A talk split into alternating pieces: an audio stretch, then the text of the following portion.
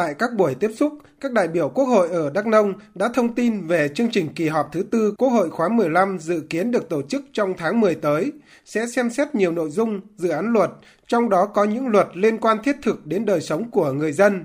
Đó là các dự án luật dân chủ ở cơ sở, luật đất đai sửa đổi, luật bảo vệ người tiêu dùng, luật hợp tác xã,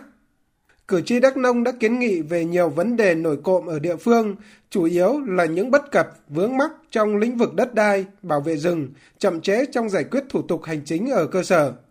Cử tri cũng đề nghị Quốc hội có các chính sách đối với các lĩnh vực y tế, giáo dục, việc đầu tư hạ tầng giao thông, điện ở những vùng khó khăn.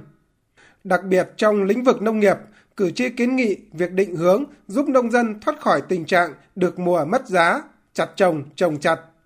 cử tri Lê Quang Phi ở xã Nâm Nở Giang, huyện Đắk Song, thủ phủ hồ tiêu của tỉnh Đắk Nông bày tỏ. Năm 2018 đến giờ thì cái vấn đề cây hồ tiêu và xuống giá và chết hàng loạt.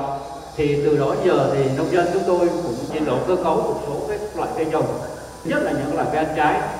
Thì tỉnh Đắk Nông cũng đưa ra rất nhiều ờ, phương án để trồng nhất là về cái cây bơ. Trồng bơ đến hôm nay thì ờ, à, cái diện tích bơ cũng đã nhiều mà thu nhập thì cũng không ai mua hết. Bây giờ bơ rụng hàng loạt.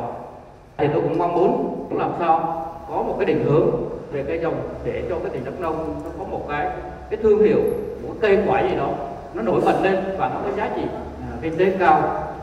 Thì trong những năm gần đây thì rất cũng rất nhiều phong phanh nghe là sẽ có dự án à, xây dựng những các cái nhà máy chế biến nông sản. Nhưng thực tế trên địa bàn chưa có một cái cái cái, cái, cái nhà máy chế biến nào